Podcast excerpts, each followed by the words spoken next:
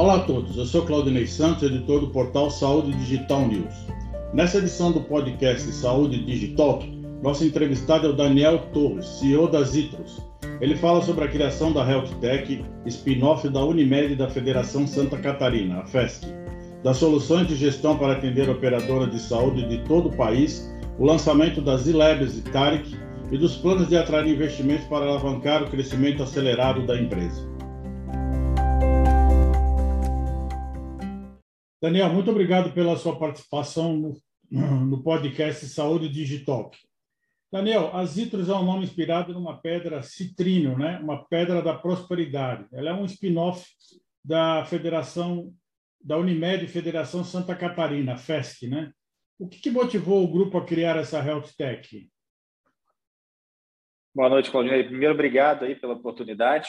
Né? É, então, respondendo aí né, o que, que motivou a gente criar a Health Tech, na verdade, tudo partiu da necessidade de reposicionamento da antiga Fast Tecnologia. É, a gente precisava não só reestruturar processos, até mesmo os produtos que, que a gente tinha, mas também a gente uma postura é, e um direcionamento focado na transformação da saúde através da tecnologia. Esse foi o grande motivador. Então, com esse movimento, a gente reestruturou áreas, a gente trouxe novos executivos de mercado e também conseguiam desenvolver novas ofertas, dentre elas produtos e serviços. Então, isso foi partiu de uma grande transformação, de um reposicionamento da própria Fast Tecnologia. Você mesmo foi um executivo de grandes empresas corporativas, né, como Oracle, Gartner, né? O que foi a sua motivação pessoal para entrar no mercado de saúde? Eu brinco, Rodney, que foi um, foi um movimento meio que espontânea, como tudo que acontece na minha vida. Né? Não, foi muito, não foi muito planejado. É, eu já tinha empreendido por 15 anos, né? eu vendi minha empresa lá em 2012. Me experimentei como executivo né, em duas grandes multinacionais é, de tecnologia também, e eu comecei a sentir vontade novamente de criar estratégia, propósito, gerir e transformar o negócio. Né? E a área de saúde é, me encantou muito quando eu comecei a conhecer, porque tinha uma baixa maturidade em tecnologia, né? É, principalmente aqui no Brasil. É, outros setores já estão mais evoluídos em termos de tecnologia, mas a área de saúde não tanto. Fora as enormes oportunidades né, de transformar e até democratizar a saúde, que é algo que a gente busca aqui na Zeto. Então, eu diria que isso que me despertou. A Zitrus é uma health tech catarinense que desenvolve software de gestão para operadoras de planos de saúde. Né? É, uma em cada sete Unimed do país utiliza a solução da empresa. Qual é o modelo de negócio da empresa? Qual é a sua estratégia para conseguir outras operadoras para o seu portfólio? Legal. Na verdade, nosso modelo ele é focado em buscar otimização tá? e transformação para as operadoras. É, o modelo de atendimento à saúde atual ele vai ser totalmente diferente no máximo quatro anos. Isso é algo que nós já temos, inclusive, é, indícios disso, e é por isso, inclusive, que a gente está fazendo uma série de estudos e a gente tem um, um hub de inovação aqui para exatamente testar uma série de modelos de negócio.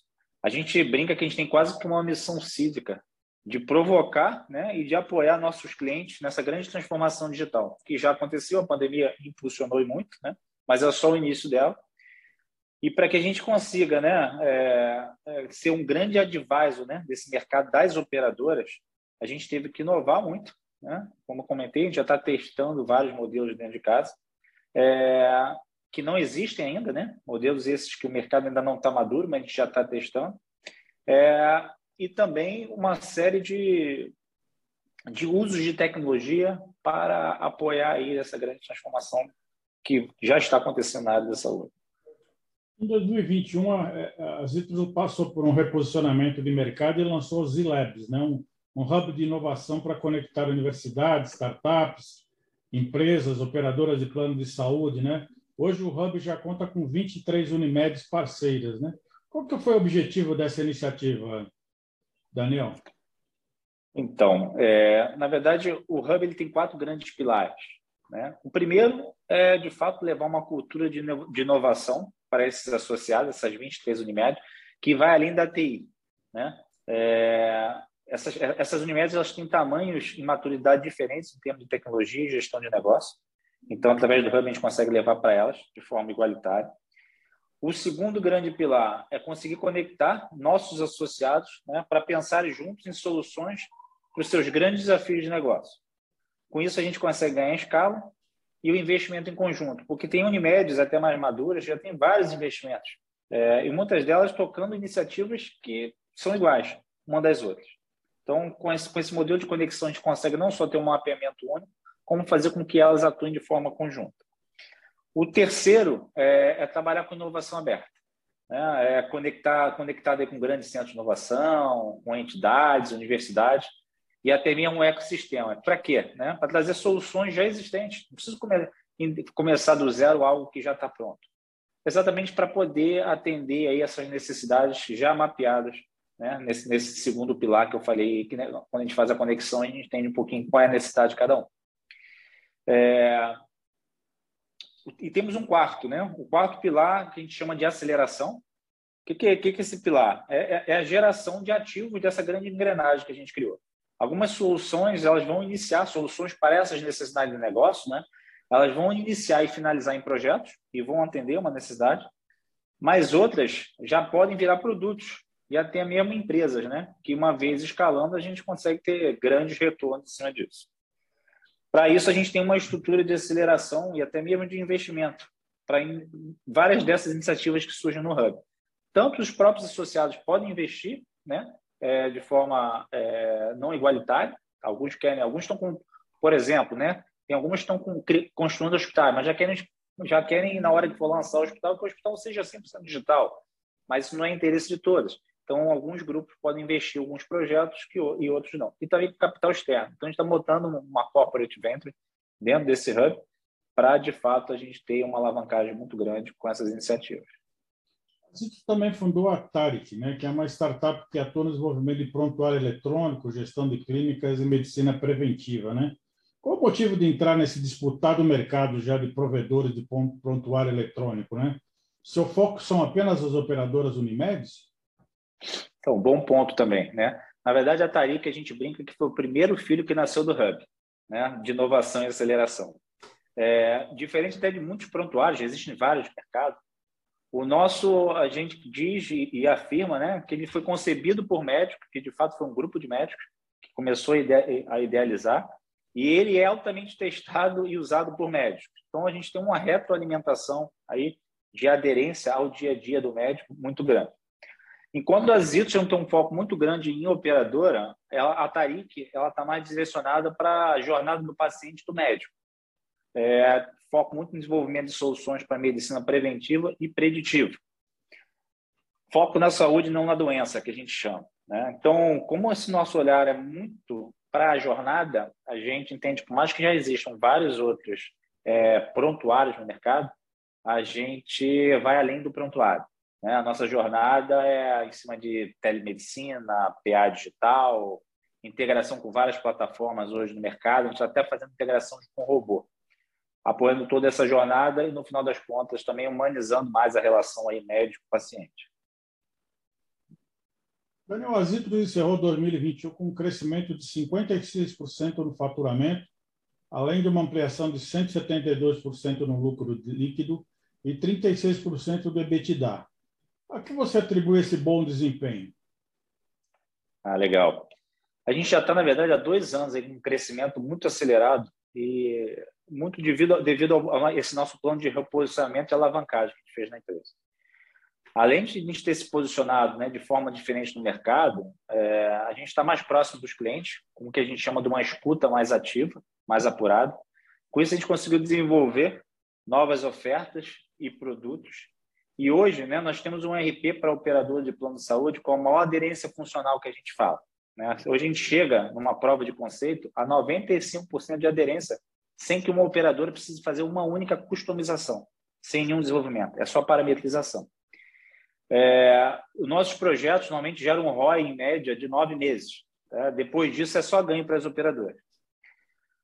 Com a nossa solução operadora, inclusive, consegue baixar muito suas taxas administrativas. A gente tem um benchmark bem legal em relação a isso. Consegue ter maior previsibilidade também dos custos e de receita. E, no final das contas, ganha de eficiência. Antes mesmo da gente vender um novo projeto, a gente fala que a gente, a gente né, provoca para que a gente tem que construir um business case com a operadora. Né? Com isso, a gente levanta uma série de informações, seja financeiras, seja de produtividade, e a gente mede esse business case, tanto durante o projeto como pós o projeto. É, com isso, a gente tem construído já, na verdade, tem, uma, tem um benchmark de mais de 50 operadores que estão em funcionamento, que geram para a gente aí um insumo muito grande. Isso é uma garantia também de sucesso para novos operadores que querem comprar nossas soluções. É, temos também uma lista bem grande de referência de clientes né, que fazem questão de receber outras operadoras para poder né, mostrar um pouquinho de como é que é o funcionamento, utilizando a nossa, a nossa solução. E aí o que, que a gente entende? Né? A soma de todas essas atividades tem nos ajudado aí bastante a conseguir entregar todos esses resultados cada vez melhores. Então é uma soma de fatores aí nos últimos dois anos que tem nos ajudado aí a ter esse crescimento bem acelerado. E como é que ela está estruturada na área de desenvolvimento de tecnologia, de suporte ao cliente, posicionamento do mercado, né? Quais as inovações que, que estão no pipeline das ITROS? Algumas a gente pode falar, algumas ainda não. A gente tem alguns grandes estruturantes projetos, né? estão no forno aí, prestes a serem lançados no mercado. Nos últimos dois anos, a gente amadureceu muito na área de dados. Né? Como a gente tem uma massa muito rica de informações, como eu tinha dito anteriormente, isso nos permitiu também desenvolver soluções que agreguem muito valor, não só aos clientes atuais, como futuros. Né? Outros, outros mercados, inclusive, fora inclusive do mundo Unimed, que a gente já está já tá desenvolvendo. Então, por exemplo, né, a solução de, de auditoria médica altamente robotizada, que a gente fala, com uso de inteligência artificial, por exemplo. É, toda essa jornada do paciente, do médico, utilizando aplicativos, é, chatbot, modelos de rede social e todo o processo aí de telemedicina e atendimento digital. Então, essas são algumas grandes soluções aí que a gente está já em breve podendo lançar no mercado.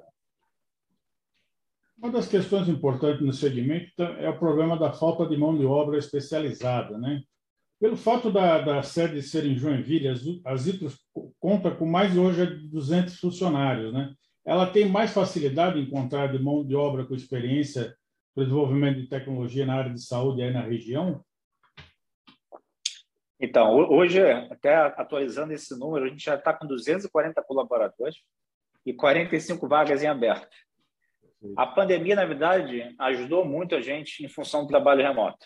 Né? Hoje, é, a gente tem só duas modalidades de trabalho. Ou é 100% home office, ou é híbrido. Mais de 25% dos colaboradores atuais hoje são de fora do estado de Santa Catarina. Então abriu para a gente um leque gigante. A gente brinca, a gente brinca não, isso é verdade. A gente tem nômades digitais, inclusive. Tem gente trabalhando na Argentina, no Uruguai e em vários outros países. Apesar dessa grande demanda, né, de profissional comparado aí com a oferta que já existe no mercado, o nosso turnover hoje ele é bem baixo, comparado aí com com, com, com o mercado de tecnologia ou de empresas que contratam esse tipo profissional. A gente tem conseguido, inclusive, atrair bastante talento né, do Brasil e fora do Brasil. É, o que, que a gente entende, né, que tem nos ajudado a atrair e ter, ser mais, mais efetivo nessa atração de talentos de mercado, talentos esses tão, tão escassos. Um pouco da nossa cultura, a gente tem uma cultura muito aberta, transparência total, a gente tem um mantra aqui que a gente fala é sem melindre, as pessoas podem falar o que quiser, óbvio, com respeito? Então, fora que a gente está hoje está inserido num, num, num, ecossistema que a gente chama de tecnologia e inovação. Então, as pessoas vêm aqui, às vezes, com uma função, mas elas podem desempenhar várias outras funções. E se elas estiverem na veia, uma veia empreendedora, nós temos rodadas de programas de ideias aqui recorrentes, que a pessoa, se tiver uma ideia escolhida, ela pega parte do tempo dela para poder tocar aquele projeto que ela mesmo é, idealizou né, e que foi escolhido ali num pipeline de ideias. Então, apesar de estar bastante complicado aí é, é, né, ter profissionais nessa área, a gente entende que é, a gente criou um ambiente muito bom, não, não só para se trabalhar, né, como para prosperar. Então, a gente sente, é óbvio, né, mas a gente tem conseguido aí não só reter, como atrair bastante talento. Daniel, falando mais sobre a empresa, né, hoje ela contabiliza 55 clientes em 10 estados com 2,9 milhões de beneficiários assistidos, né?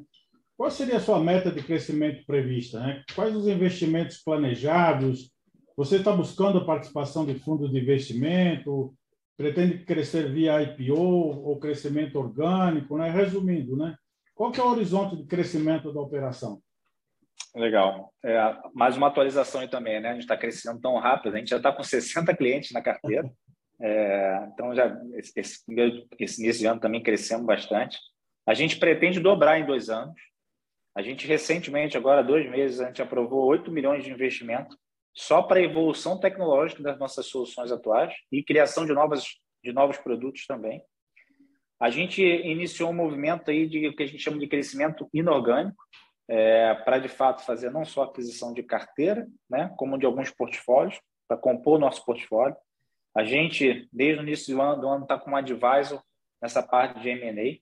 É, ele está nos assessorando desde a parte de captação né, de bons ativos, é, novos investidores também, e, e, e, dos modelos societários mais aderentes, né? conforme a gente vai fazendo aquisição ou até mesmo junção, quais são os modelos que fazem mais sentido para que lá na frente, aí sim, né, um futuro, eu diria, de, de tempo médio, assim, de poder fazer ou uma IPO ou uma fusão com algum outro grande grupo também, ou, por que não, também uma venda estratégica. Tá? Isso tudo está no nosso horizonte aí de médio prazo.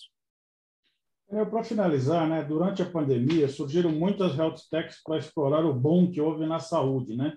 Como é que você posiciona as ITROS nesse cenário? Qual que você considera o diferencial competitivo para disputar esse mercado hoje que é bastante crescente, mas ao mesmo tempo bastante concorrido? Tá, muito interessante, né? Uma, outra coisa que eu falo aqui, a gente é um misto de empresa é, já estabelecida, com 20 anos de mercado, e um modelo de startup, né? Em função de toda essa transformação que a gente vem, a gente vem fazendo. É, então, em função do nosso reposicionamento né, e estratégia de mercado, é, eu diria que a gente, não, a gente não é uma futura aposta, né? A gente é um modelo né, que já se transformou e vem dando grandes resultados. Mas em função dessa nossa maturidade já existente do mercado, a gente tem atraído outros health techs, né, bem interessantes que buscam escala. Então, hoje, como a gente já está no mercado e a gente já gera escala, a gente tem recebido hoje, inclusive estava aqui hoje a, a inteira com uma empresa de São Paulo, outras health techs querem se juntar a gente, né, ou para compor portfólio ou atuar também de forma complementar em algumas soluções que a gente tem para poder fazer a alavancagem em conjunto. Então, para a gente, esse movimento foi muito interessante, não só de investimento em health tech, como a criação de novas health techs que pensam e têm algumas soluções até mais maduras do que a gente já tem dentro de casa para a gente poder cada vez mais oferecer soluções aderentes para os nossos clientes. Perfeito. Bom, Ana, eu gostaria de agradecer a sua participação no podcast Saúde Digital e espero vê-lo nos nossos próximos episódios. Muito obrigado, Daniel.